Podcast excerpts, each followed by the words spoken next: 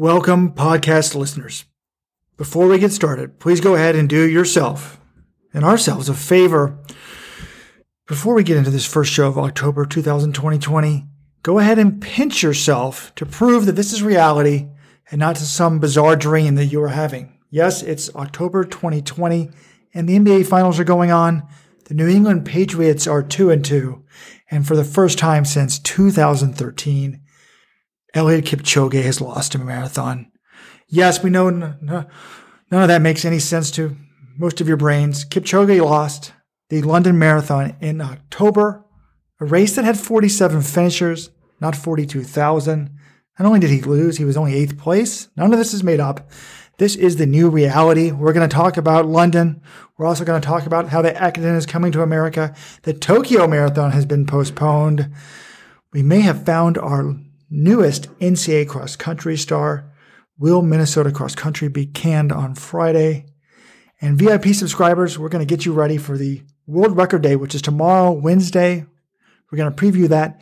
Everybody else, if you want to become a VIP subscriber and get the bonus content, sign up now. Go to letsrun.com/subscribe. Support independent journalism. You get huge shoe discounts, ad light, message board experience, all of that and much more. Letsrun.com/subscribe. Well, Robert, I want to hop in here and just say, you said no one could see this coming, and I'll admit, if you told me Eliud Kipchoge lost the London Marathon in October at the start of the year, I would have been pretty surprised. But I know you like to give you like a good victory lap on this show. We all like to pat ourselves on the back.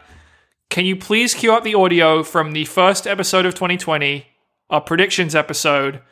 I was on vacation this week, but I sent in a prediction, and I think you have the audio queued up right now. You ask, you shall receive. Folks, I've been giving John a hard time in recent weeks for some mistakes he's been making on the job, but he nailed it. January 3rd of 2020, listen to what was said on this very same podcast. John's big, bold prediction was his overall. I asked to make a big, bold prediction. Yes, his big, bold prediction for 2020, and I kind of agree with this. He predicts that Kipchoge will lose a marathon in 2020. I actually think that's a good prediction. Nobody's won at the rate he's won, but Keely's shown he's getting closer. There you have it, John. Congratulations. Actually, I should be congratulating myself. You did hear me say, I think that's a good prediction. I knew it. You knew it, John. Everybody saw, no one saw it coming except for you and me. That's why people listen to this podcast. This is ridiculous, guys. Like, I heard John patting himself on the back saying, oh, I predicted this. I'm pretty sure everyone probably predicted this when asked for a prediction in 2020.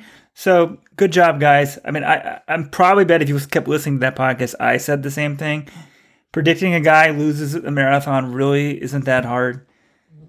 But sort of somewhat joking, but in all seriousness, it shows how damn amazing Eliud Kipchoge's streak was. You have to go back to 2013, the fall, to when a human being last lost a marathon. It's not like he hadn't run one. He was running two a year, every year until this year.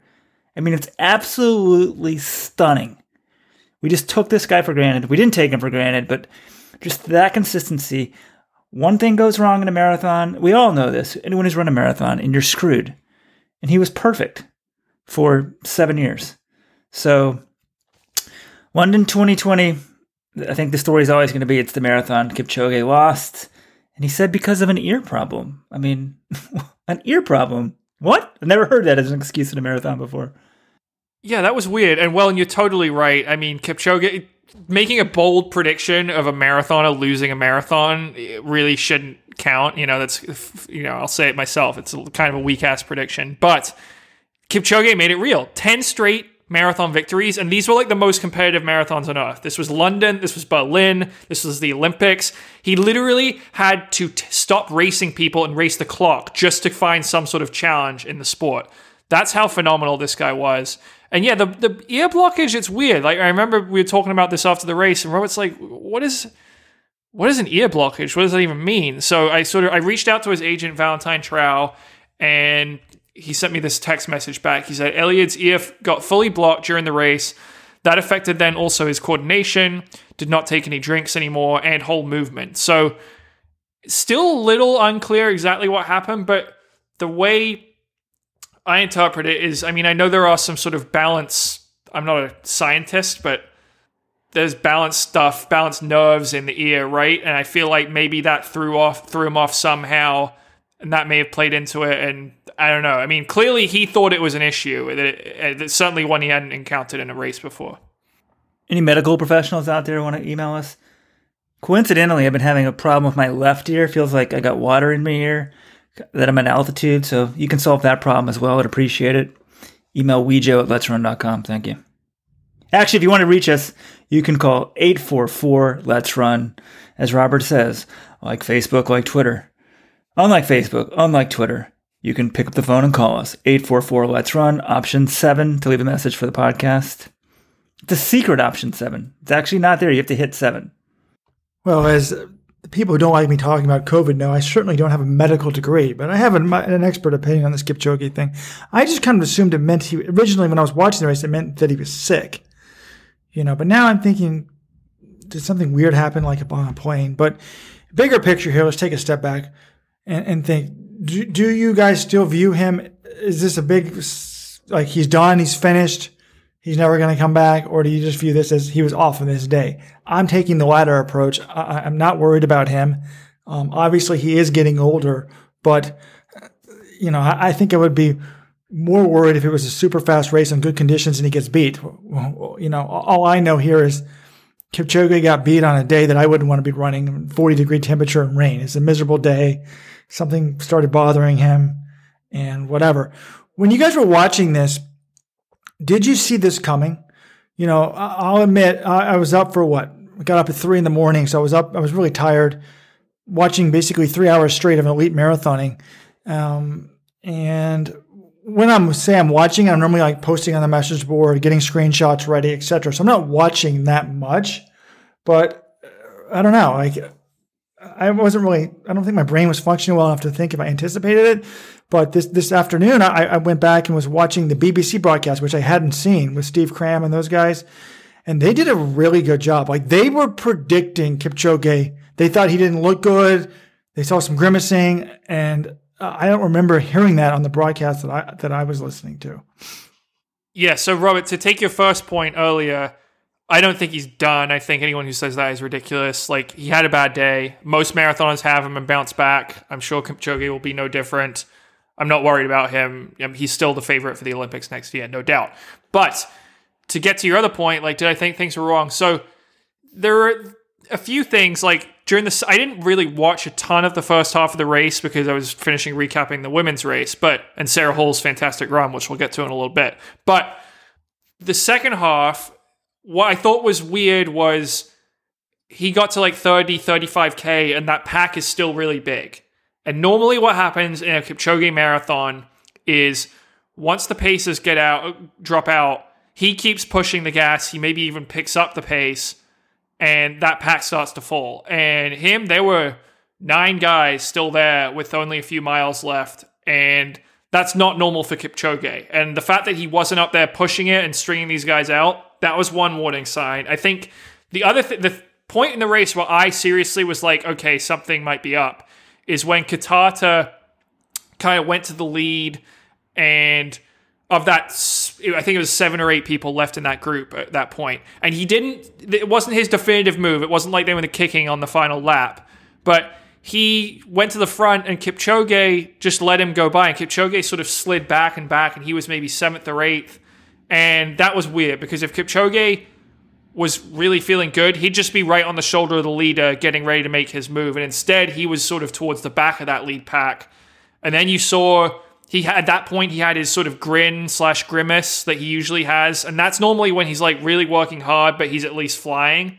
This time he was working hard and he was not running super, super fast.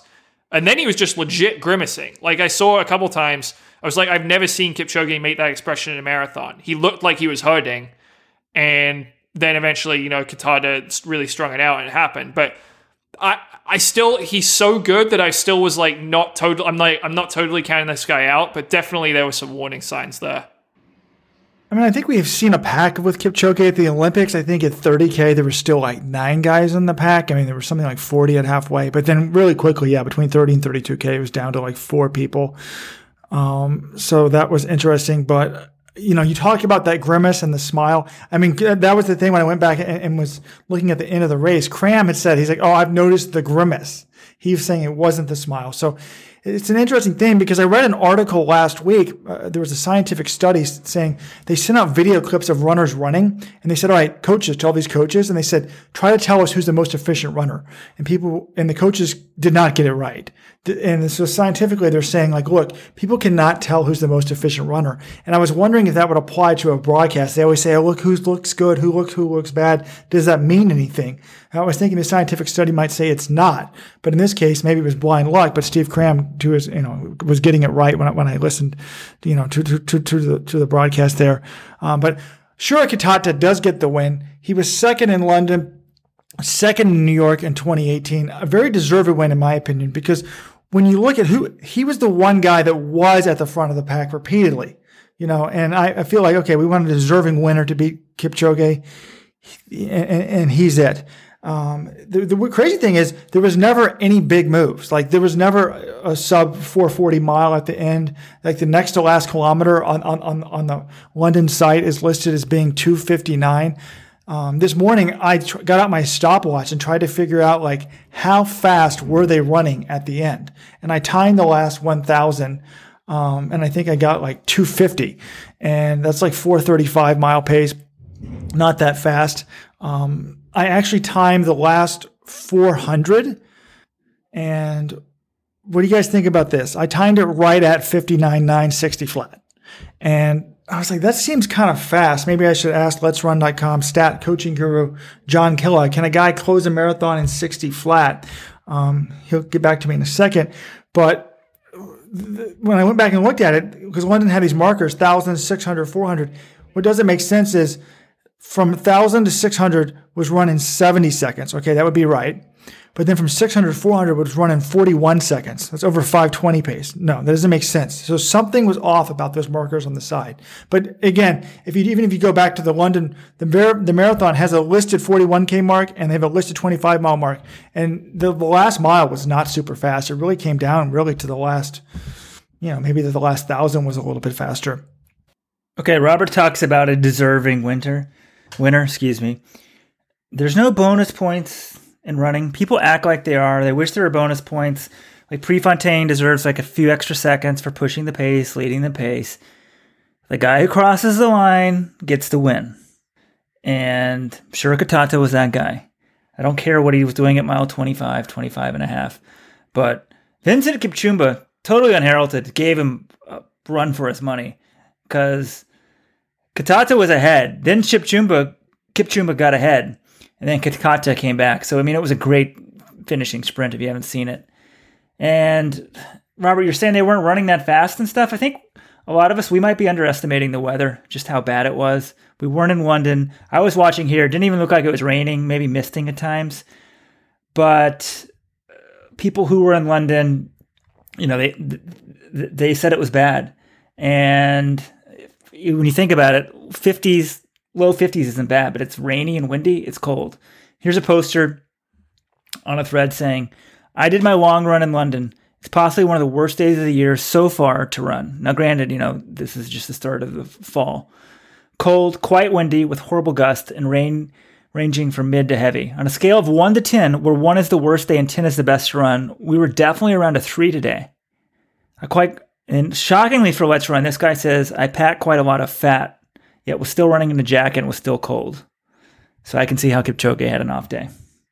Yeah, weather was definitely, I mean, you look at the women's race especially, how fast they went out, like 68-something for the top two, and Ruth Chepngetich totally blew up the second half. Pretty much everyone ran a sizable positive split in that race, and the women who, you know, Molly Seidel and Sarah Hall, they actually ran fairly close to even and were able to pick up some places in the second half. But Weldon, I just want to go back to the point you made. You said, you know, there's nothing about deserve and running, that sort of thing. You're telling me if you watch like a 10K on the track and one guy led every step of it and someone else is just sitting on him the whole time and that guy blows by to win, you're just like, That guy, yeah, totally. He deserved it. He ran the best way. Like, you're not telling me you're not rooting for the guy who was leading the whole way down the home straight. I think anyone who's a runner is going to be rooting for the guy who led like 9,500 meters of that thing, right?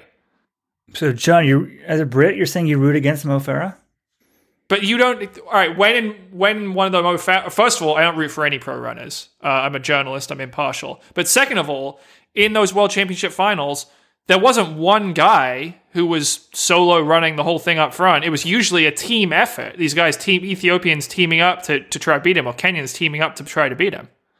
Once again, John's showing he's a true journalist with the fake news. No, fake news. Fake news. It's like these guys who are gleefully wishing for death upon Donald Trump, pretending they're not. And this is like Jonathan Gault showing his true liberal card there when he acts like he doesn't have a root for anyone. Come on, John. That's why I'm more honest. I admit, if I root for someone, I shouldn't have rooted for him, but I did. It's not hard. In individual sports, I don't have a favorite tennis player. I don't have a favorite golfer. It's very easy for me to root for where I'm from and the teams for where I'm from. I genuinely just don't really. I've never had really like favorites in individual sports. Okay, let me put it this way: when you're at the Rio Olympics, and it's Justin Gatlin and Usain Bolt, or one of these world championships, and they're on the 100-meter start line, and the gun goes off, you're telling me you'd be happy if Gatlin had won? Well, I'm also fundamentally against doping in sports, so I wouldn't. I'll admit, in that case, I wouldn't have been happy that he won. But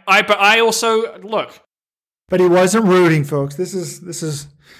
Anyway. Is it going to ruin my day? Like, no, I got to write about it either way, so I don't, it's okay. But look, I don't want a doper winning the 100-meter title, so in that case, I'd be more satisfied with the Bolt outcome. But back to the race and the weather. I do think it was horrific. I mean, I wasn't paying that much attention to watching the race, but my one thought was, wow, when Kipchoge wins this thing, I'm going to be praising this guy for being smart and not being dumb and realizing, hey, man, the weather sucks. I'm not going to try to run fast today. Although it was about a 2:05 race. I mean, it's still pretty fast. But, you know, I saw what happened in the women's race. Why kill myself? I'm just going to blow these guys away at the end. And, you know, so that's why I'm not taking away big conclusions. I mean, Yuki Kawauchi and Des Linden won the Boston Marathon that year. I view that as a complete 100% fluke for Yuki and a pretty close to a fluke at that stage in her career for Des Linden. But because of the weather, somebody had to win. I don't view London quite in the same extent.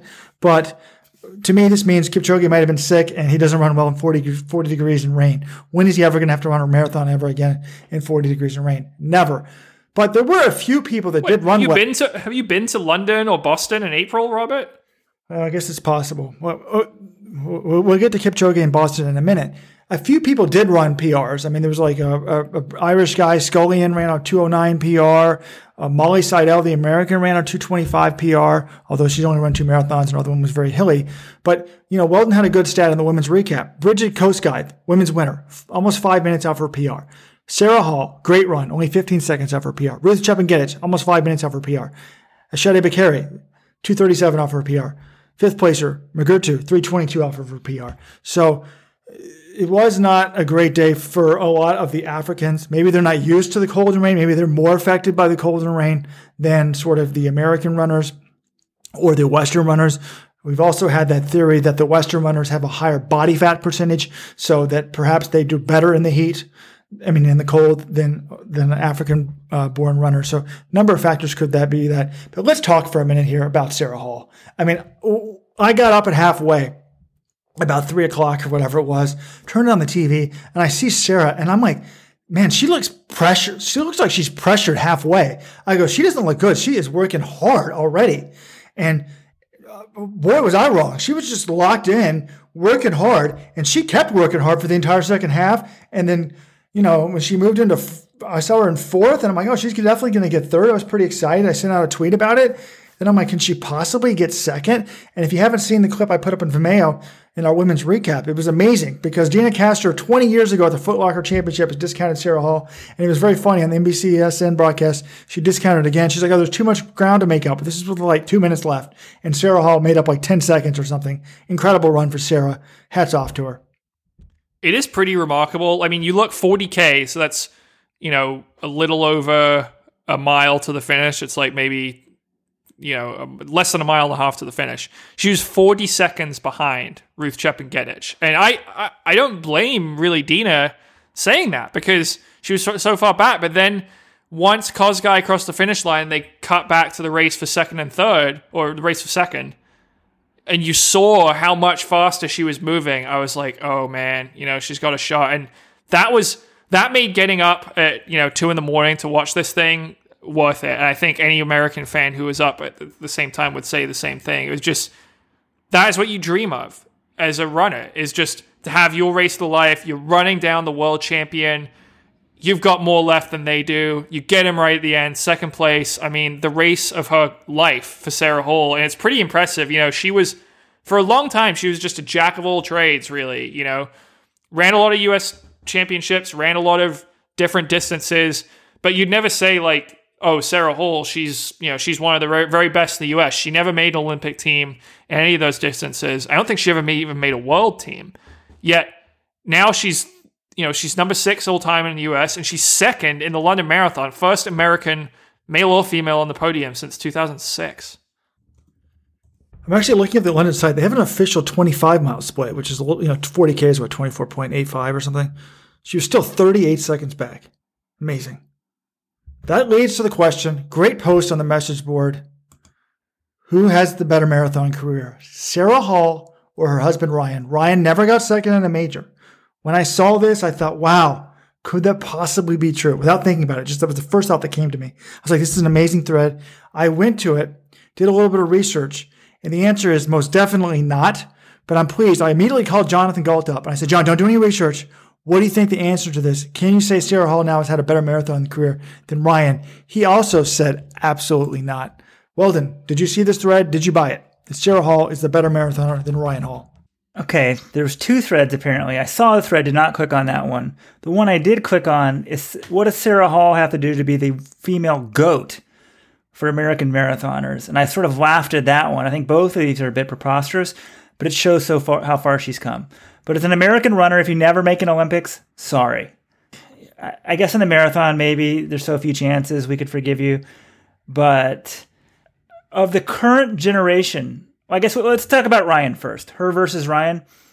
Ryan redefined what was possible for American men's marathoners. I mean, ones who had at least been born here. I mean, we had Canoocci, who had run faster than him, but Canoocci had switched allegiance while representing the U.S., so in a dark period, or coming off of a dark period of American marathoning, Ryan Hall sort of rewrote what was possible. Well, don't forget Meb as well. Meb got the silver in Athens and, won New York in 2009. He was doing some pretty impressive stuff too.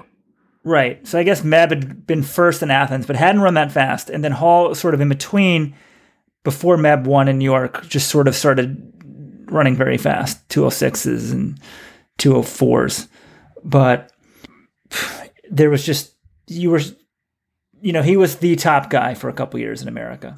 Sarah Hall, this London performance is amazing, but are you going to tell me she's the top American marathoner female right now? I don't know. And there's the whole shoe question, which we can get into. Look, we had the Olympic trials in February. She didn't even make the team. Like, to argue that she's the top American marathoner, I just think is kind of ridiculous.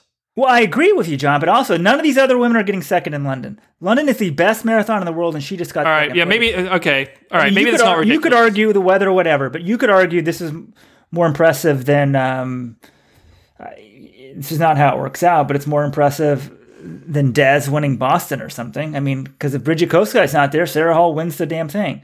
All right, I take my back. Take that point back. It is not ridiculous to concept. I'm just saying we did have an Olympic trials, and she didn't make the team. But she was the fastest marathoner in the U.S. last year. She's the fastest this year, second in London. Certainly, you could argue she is the best in the country. In terms of a GOAT, like, that's just crazy as well, because I wouldn't argue, John, she's not the best of her generation. I think if you put them all in a race on a tough course, I'm not picking her. But even of just the recent generation, I'd rather be Des, I'd rather be Shalane, I'd rather be Amy Craig. So, well, that's not even debatable. I mean, someone's talking about the GOAT. Someone saying, is she the GOAT, must be a troll. She hasn't even run as fast as Jordan Hsay, but this was a good run for her. Let's don't discount that. But, it's interesting. Like, what do you consider closer to the win? Yes, she was second place, but she was 3:03 behind the winner. Guess how many times in his career Ryan Hall finished closer than that to a major? Yes, he wasn't finishing second, but the depth of the men's running is so much greater than the women's running. It's not really a fair comparison. 7 different majors, Ryan Hall finished within 3:03 of the winner. And that doesn't even, so that you could argue those 7 runs are all better than this run. And there's 2 other races not even included in that.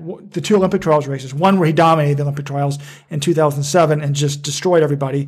And the other when he got second. So he made 2 Olympic teams. So you could argue there's 9 marathons, you know, on that front that are better than this. I wouldn't say that all 9 are better than this, but, you know, and he also was much closer to the world record. But Jonathan Gault made a brilliant point about this.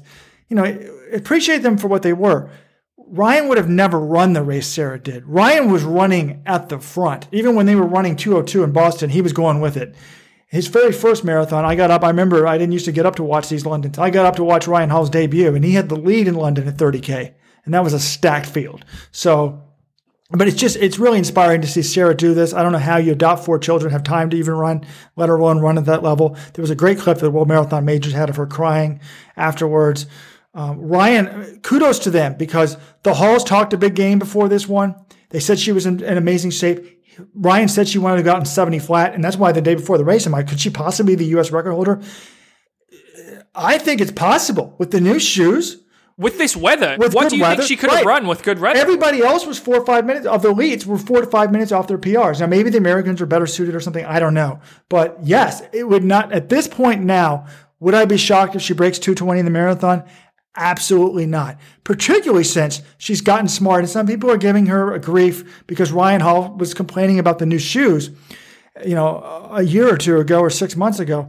They've gotten on board and they wore the new shoes. We don't know exactly what shoe they've worn, but I'm not giving them any grief about this. So what? People are like, they're hypocrites. I'm like, no, they're not. Ryan Hall said he didn't like the shoe rules. He thought it was redefining what's a good time in the marathon.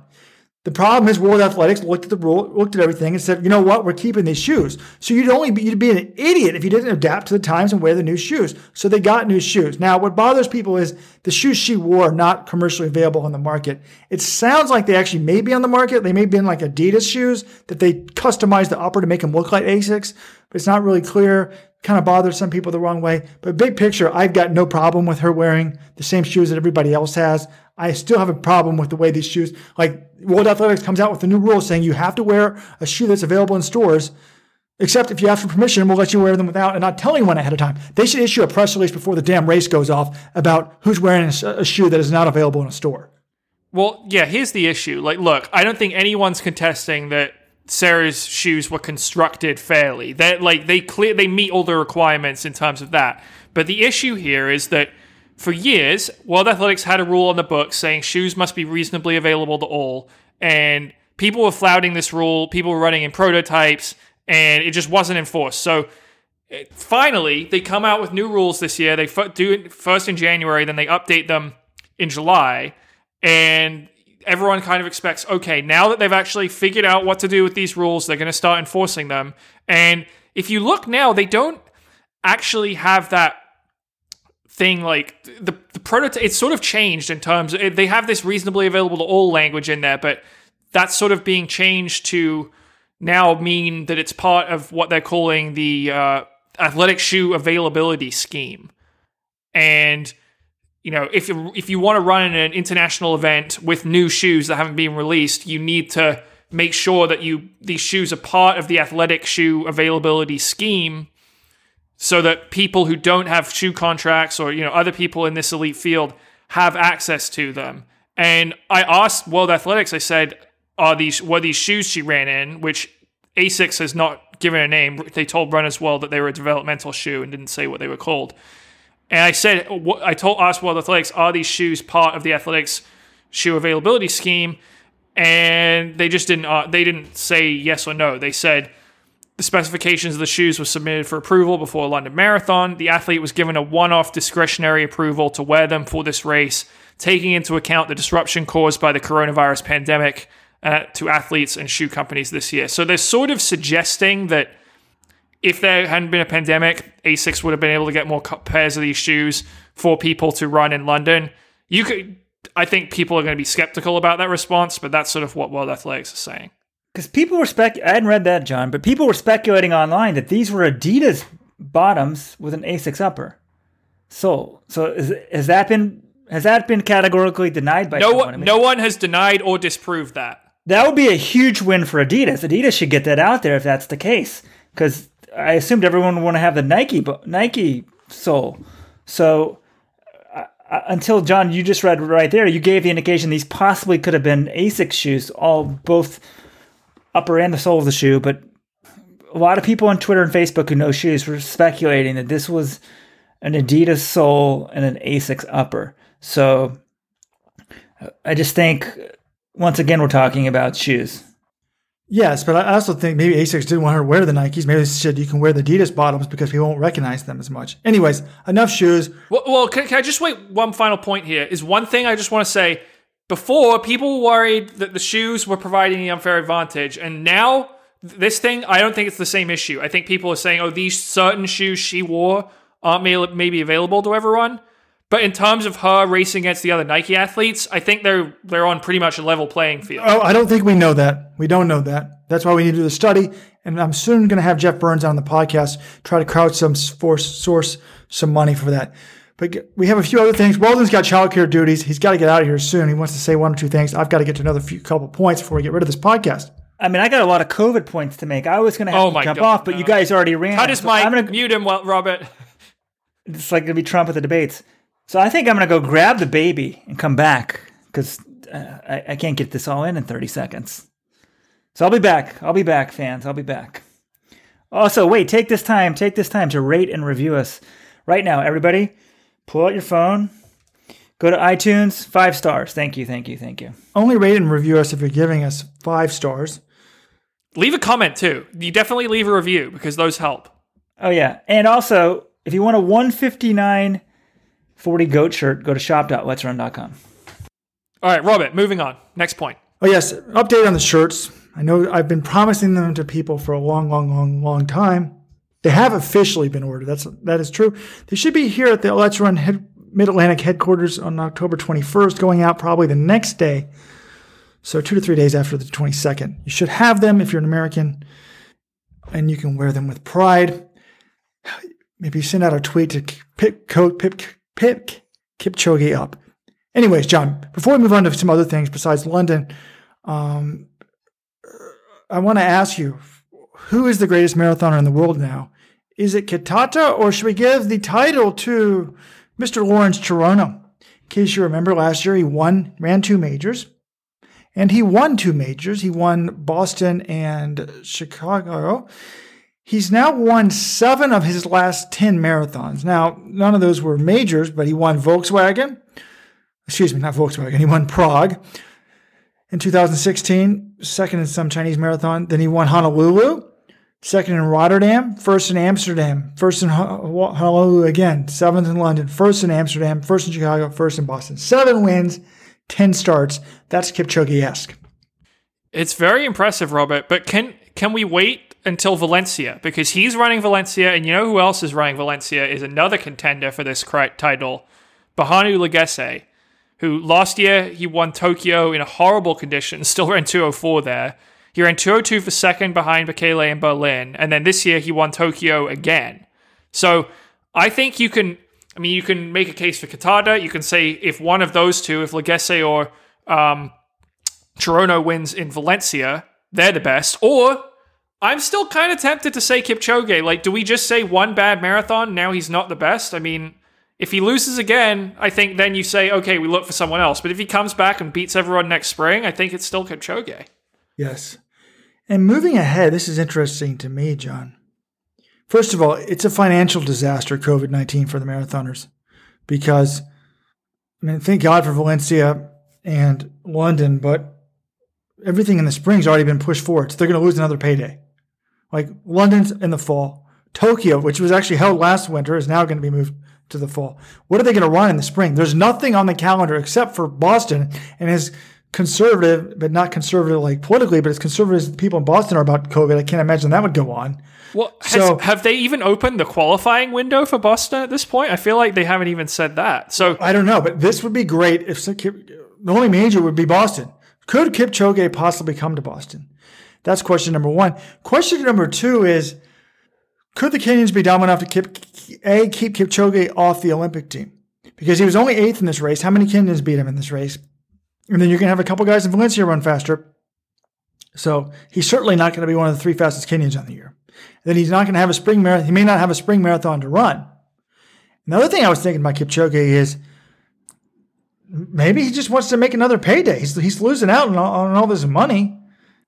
When has that money ever looked as if it motivated Eliud Kipchoge, Robert? Well, I guess he made probably a fortune since there was a $15 million budget for this. He's made a ton, and he lives in like a 10x6 room. I hope he's motivated to go to the Olympics and win a second Olympic title. How many people have won 2 Olympic titles? It's Waldemar Sapinski, the East German doper from the 70s and 80s, and it's the legendary Habibi Bekele. Those are the only 2 men to win. I'm going to give Frank Shorter, too, since one of those was... We can definitely say Shorter because he won he was second in one of the Sapinski years. I don't think we can definitely say it. But anyways, one last thing about London. I think that they need to have higher prize money, though. I know most of it's appearance fees, but I kind of think that, put a tiny, tiny asterisk next to Sarah Hall's second, because when there's only $15,000 for second, it's like the people are like, well, I might as well run for the win and see what happens. You want to give her an asterisk because the prize money second? I said tiny. The other thing that bothered me about London, how about this? You're in a 3-way sprint finish for the win, and then they line you up and you're smiling afterwards. I would be pissed as hell if I almost won London but didn't win it. Yeah. I couldn't believe the guys were so excited to be second and third. I would have been like, man, I'm devastated. Robert brings me back to my high school days, the 2008 National History Day competition in Maryland. Our team finished second in the group documentary category. Everyone on my team was overjoyed. We're like, wow, we got second in the country. This is awesome. And I'm like, I was pissed. We didn't win. I wanted to win. Like if you didn't get in the top 3 or whatever, then you're like, well, okay, we got 4th. That's great. Getting second is very tough to stomach when you're so close to first. But to go back to your Kipchoge point, Robert, I would love to see him run Boston. I mean, look, London has shown you can have a stage a major marathon, and I guess in the middle of a pandemic. And I guess we're still waiting for sort of all the fallout from that, but it seems like they did a pretty excellent job. You know, they had the Ethiopian coach and runner weren't allowed to come because they tested positive for COVID. If a major marathon, I would hope in the United States by April, we are having NFL games, we're having a Major League Baseball season. I would hope by April, someone will be able to hold a major marathon, but I don't know if Boston wants to do that. John, they can hold it. It's not a matter of holding it safely. The issue is how do you pay for it? And they need the mass race to pay for the elite race. Exactly. I understand that's difficult. So I don't know. Maybe we call on John Hancock to say, just calm up your game, save the spring marathon season and put a lot of money into it. That would be great. But yeah, so I'd love to see him run Boston. But then I'm thinking of 2021, the full marathon season. Let's see Boston even if Boston doesn't get moved, here's what we've got in the fall. Berlin, Chicago, Tokyo, New York, and London. All of this coming after the Olympics. I mean, if this all goes as planned and all those marathons happen, we are going to see the most watered down fields in the history of marathoning. And we could see multiple, American might win Chicago. We could have an American winner win New York. I mean, these fields, it's going to be easy pickings for some of these people. Galen Rupp's dream comes true. Oh, Galen's got to do the Olympics though, so he can't run. I'm kidding. When Galen won Chicago, it was a pretty good field. I don't know how it was a field, though. It went at 35K on 2:11 pace on a perfect day for running. There was only 5 guys in the lead pack. But he did win it. I mean, there's a thread talking about how Galen Rupp's Olympic chances are now increased. Do you guys think Galen Rupp 2020? I guess it'd be 2021 Olympic. Well, I think he's... Yes, I've said this before, and John ignores the financial aspect, but I think a lot of marathoners may not want to go to the Olympics because they'd rather get a payday. If they're not getting paid this fall, they're not getting paid next spring, they're going to need to get paid at some point. I accept that. I said for Kipchoge, I don't think it's relevant. I admit, but wait, can we talk about the coverage? Because there's one thing I thought it would be impossible with... We were all so excited before this race. Wow, the men and women's races, they're going to be completely separate. No overlap. And on the NBC Sports Gold feed, which was the world feed, no commercials either. So you think about this. There's no men's race to cut to. There's no commercials to cut to. There is no mass race to cut to. No wheelchair race as well. The wheelchair race wasn't even overlapping it, John. The wheelchair race was that. So you must be thinking, okay... Finally, we will get a major marathon in which we do not miss the break. Ladies and gentlemen, they couldn't do it. They spent time, they were cutting back to, I think, the third placer, Ekiden Bekele, and then they have this, the lead vehicle, I think it was like a motorcycle or something, is just, it starts speeding up and it's showing you the gap between her and the leaders. I'm like, oh, this is kind of cool. We get to see the gap. They get back to the leaders and they're like, that's weird. Brigid Kosgei is the only one there. And they didn't notice that they had steamed by Ruth Chepngetich. And I was like, oh my God, these sickos found a way to do it. They missed the break when it seemed impossible to do so. At one point, it's amazing how they do it. Like does a TV producer not understand? There's like, you watch for 2 hours, you're waiting for when the winner takes off, and you miss it every broadcast. At one point, I had a spreadsheet. I got to find it somewhere. Where I would write down like which races missed the break. So I need to find that and put it. They did get it in the men's race, I think, but they missed it. Well, it's hard. It's all right. Yeah, the break happened like 50 meters from the finish line. So that's a good point. But they had the cool side angle of the men's finish, which was good. They did a great job with the men's finish. Well, actually, I'm not going to give them 100% credit because multiple times on the final lap, they were cutting away from an insanely exciting men's finish to look at the battle for top Brit. That was pretty annoying on the world feed. Anyways, we don't want to complain too much. Thank you, London. You are the preeminent marathon in the world, and we appreciate you putting on the race. We also didn't talk about Shura Kitata. He got second in 2018. 2019, he said he didn't. He got fourth, but he said he didn't because he didn't eat a full breakfast. He said he would be back to win the race, and he did. But I've got to go now about 15 minutes. Weldon has brought the baby back, a medical appointment. Can we move on to something else? I think I found the new NCAA star from Kenya. No, one more thing on marathoning. Are you guys think there'll be a Boston Marathon in the spring? Like, why did London already announce it's going to be in the fall? At this rate, we're not going to have anything. I'm getting worried. Oh, I don't think there'll be a Boston. I do not think it will be in the spring. Okay, John. We got to go to COVID talk. You are in Massachusetts, correct? No, we don't. This is an option you are choosing to make. No one is forcing you to do this. You're pivoting this great conversation about a great London Marathon to a topic that we talk about every week and seemingly never add any genuine insight to. I found a solution, John. A vaccine? You've got a vaccine? Trump said it was weeks away. Is this the breakthrough? Before Weldon provides his solution, I just want to say this. John gets mad when we downplay COVID just a little bit. Except when it involves Cam Newton, this beloved Patriots quarterback. Cam Newton gets COVID, and then now, like 8 days later, he's going to be playing again. And it's fine. John's fine with that, him playing this weekend. No 2-week quarantine or anything like that. So, John, repeat after me. If you're young and healthy, this is not a very, very dangerous disease. I've never said that. That though young people do die of this, Robert. It's not death proof, but I admit. I've taken it seriously all along. And I said, actually, I don't want to mention Trump because come on, he pisses so many people off, angers so many people. If you're a Trump supporter, that's whatever. I'm happy to have you on the podcast. Oh, well, I shouldn't have said that because then the Trump haters are not going to be happy.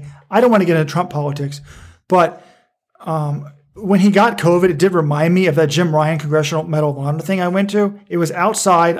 I wore the mask. When I got there, I took it off. But someone did shake my hand. I was like, my first reaction was, really? We're going to shake hands? Now, they had hand sanitizer, so I immediately put it on. But everyone's like, well, I got tested at the White House. And I thought to myself, well, that doesn't mean anything. That means you were clear like a few hours ago, but you could still be not have it in your system yet. So anyways. Okay, this is actually a perfect segue. I told you guys nothing. Yes, John, of course COVID kills young people. The flu has killed more young people, though, this year than COVID, fact. And, John, this is coming out of, let's see, what town did I say this was? Have you heard of Barrington, Massachusetts? Great Barrington. I don't know. One of these crackpots on the message boards that some people want censored. He linked to this video. I saw it. This seems reputable from what I can read. This is signed. It's called the Great Barrington Declaration. I will link to it. It is by a Harvard professor, an Oxford University professor, and a Stanford Medical University physician. They are of different political stripes, but the concept is focused protection. And they're like, look, if you're old, your odds of dying are 1,000 times greater, 1,000 than someone younger. And the course of action we're taking is treating everyone the same, and that actually hurts poor, impoverished people who have to go to work or actually can't go to work because we're causing them not to work for 4 you know, 8 months now. It's going to be 12 months, 16 months. So let's be smart about this. Let the young people go about their business. And their hope is in about 3 months, this thing, because you're going to get to herd immunity somehow through a vaccine or through this. And so if we did this, essentially older people, 60 and up, sorry, you're not running a marathon, but young people, you could be running a marathon for sure. Or maybe everybody could in the spring, but like, why can't young, healthy people go out and run a marathon? Let's just have some perspective and think about this scientifically and smart, and not treat a 25-year-old healthy person the same as a fat 70-year-old guy who happens to be our president. I mean, there seems to be some sense in this, but that basically just sounds like an argument for herd immunity. That's what they're arguing for, essentially, right? Well, yeah, that's how the disease, any disease, goes away. Viruses go away once, I guess, they completely evaporate, but I think essentially we become immune to this in certain ways. Like this guy said, herd immunity has a negative term. It's just a fact. It's not a strategy.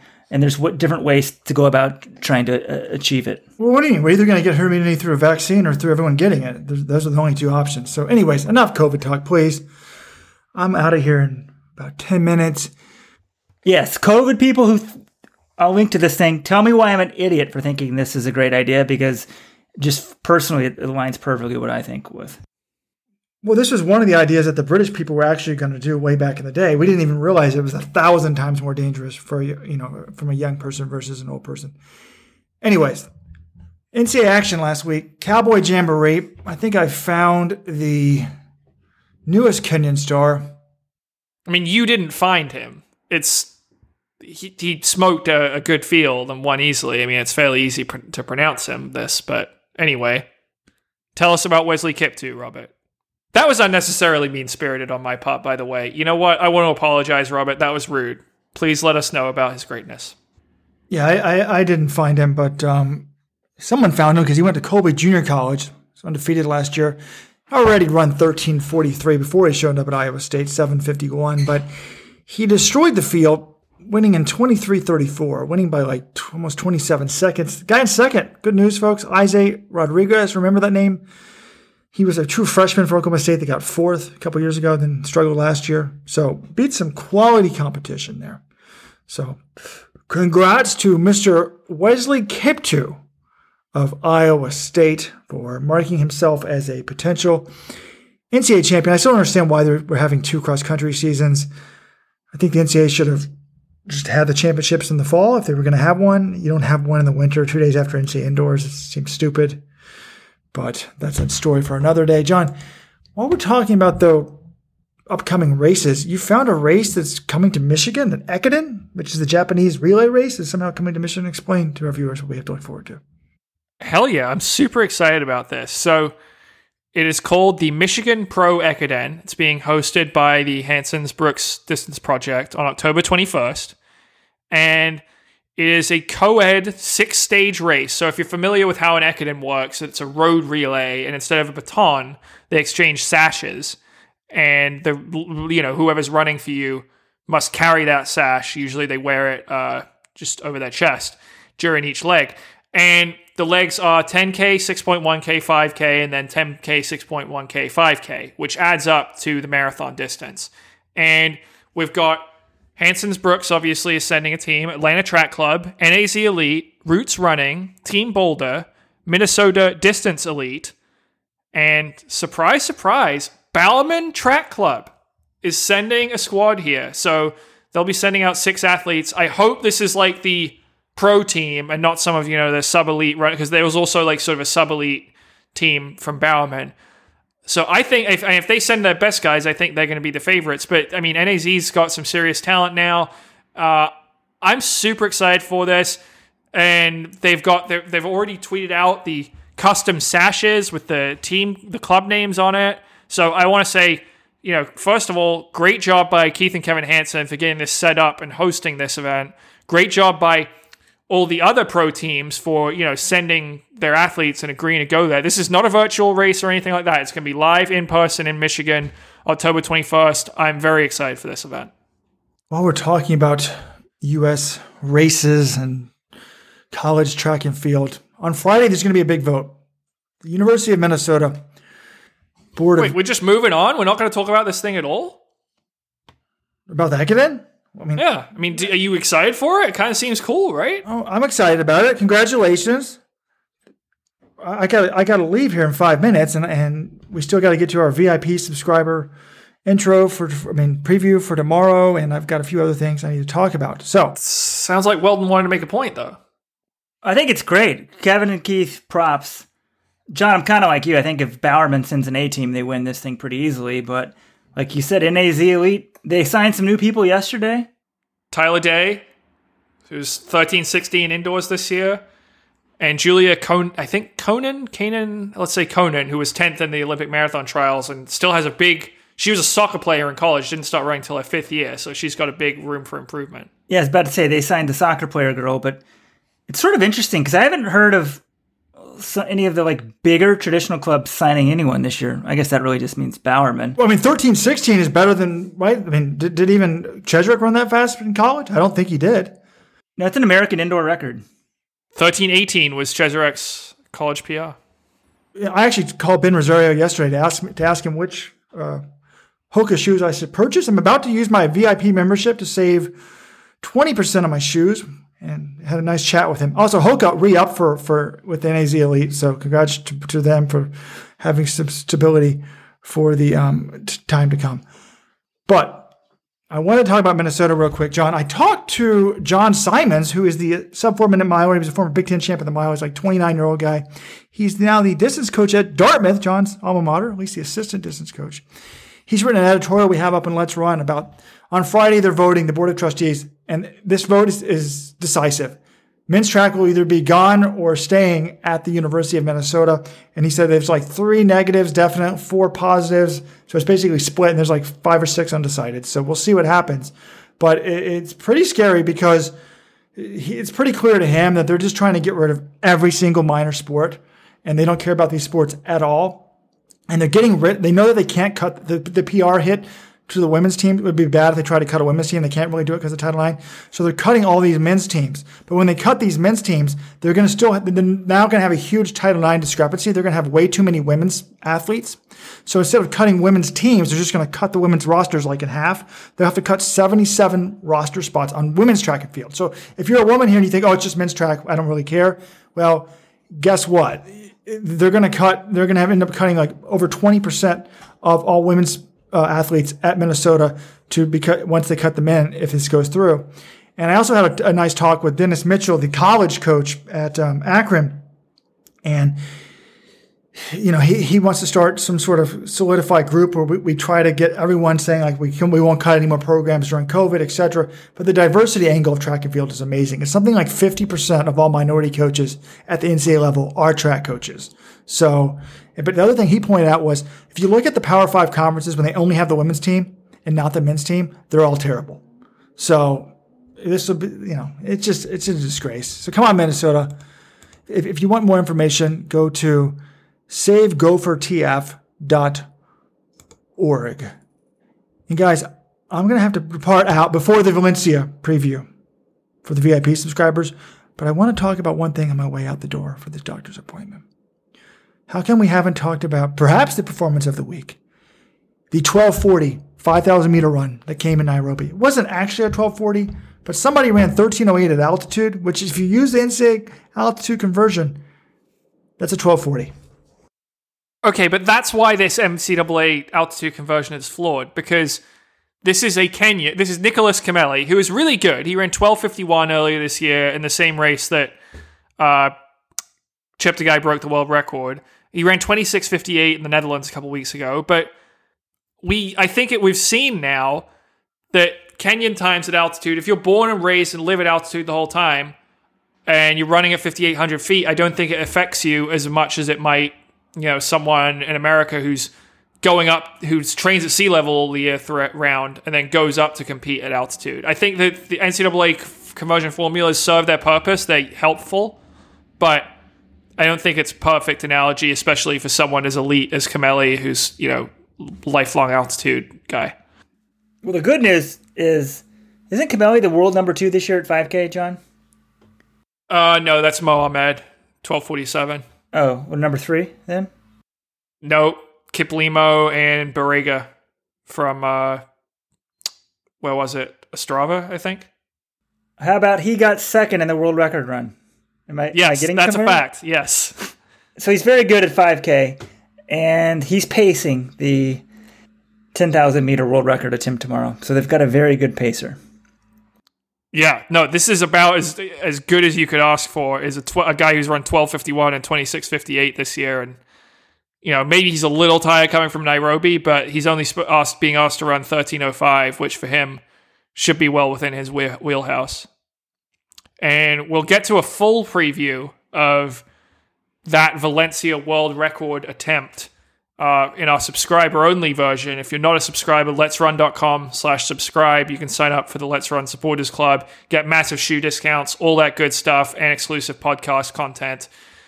Weldon, do we have anything else before we close out the regular edition of the pod here? I mean, I think there's a few things in London we could try to talk about.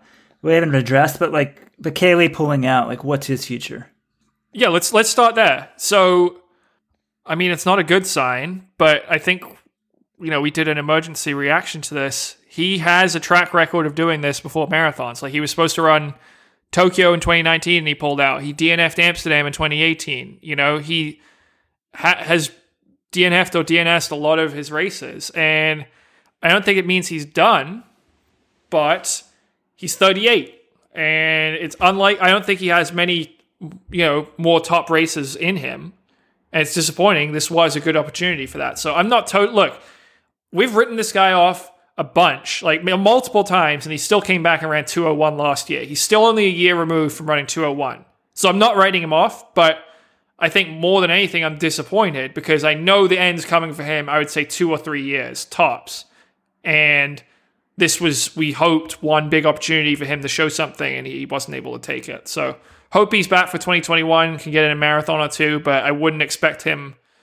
I think by Paris 2024, he's probably retired at that point. Yeah, I forgot. We had a subscribers-only podcast when Bekele pulled out of London, right, John? So we talked about some of these things, but some of these threads sort of touch on some stuff, and there's some nugget of wisdom. People point out stuff. I think we've talked a lot about London, but I thought some of these were good.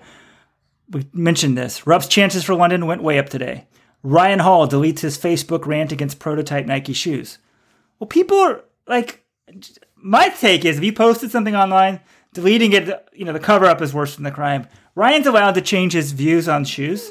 I've been told this is fake news and that his rant was on Instagram, not Facebook, and that his Instagram rant's still up.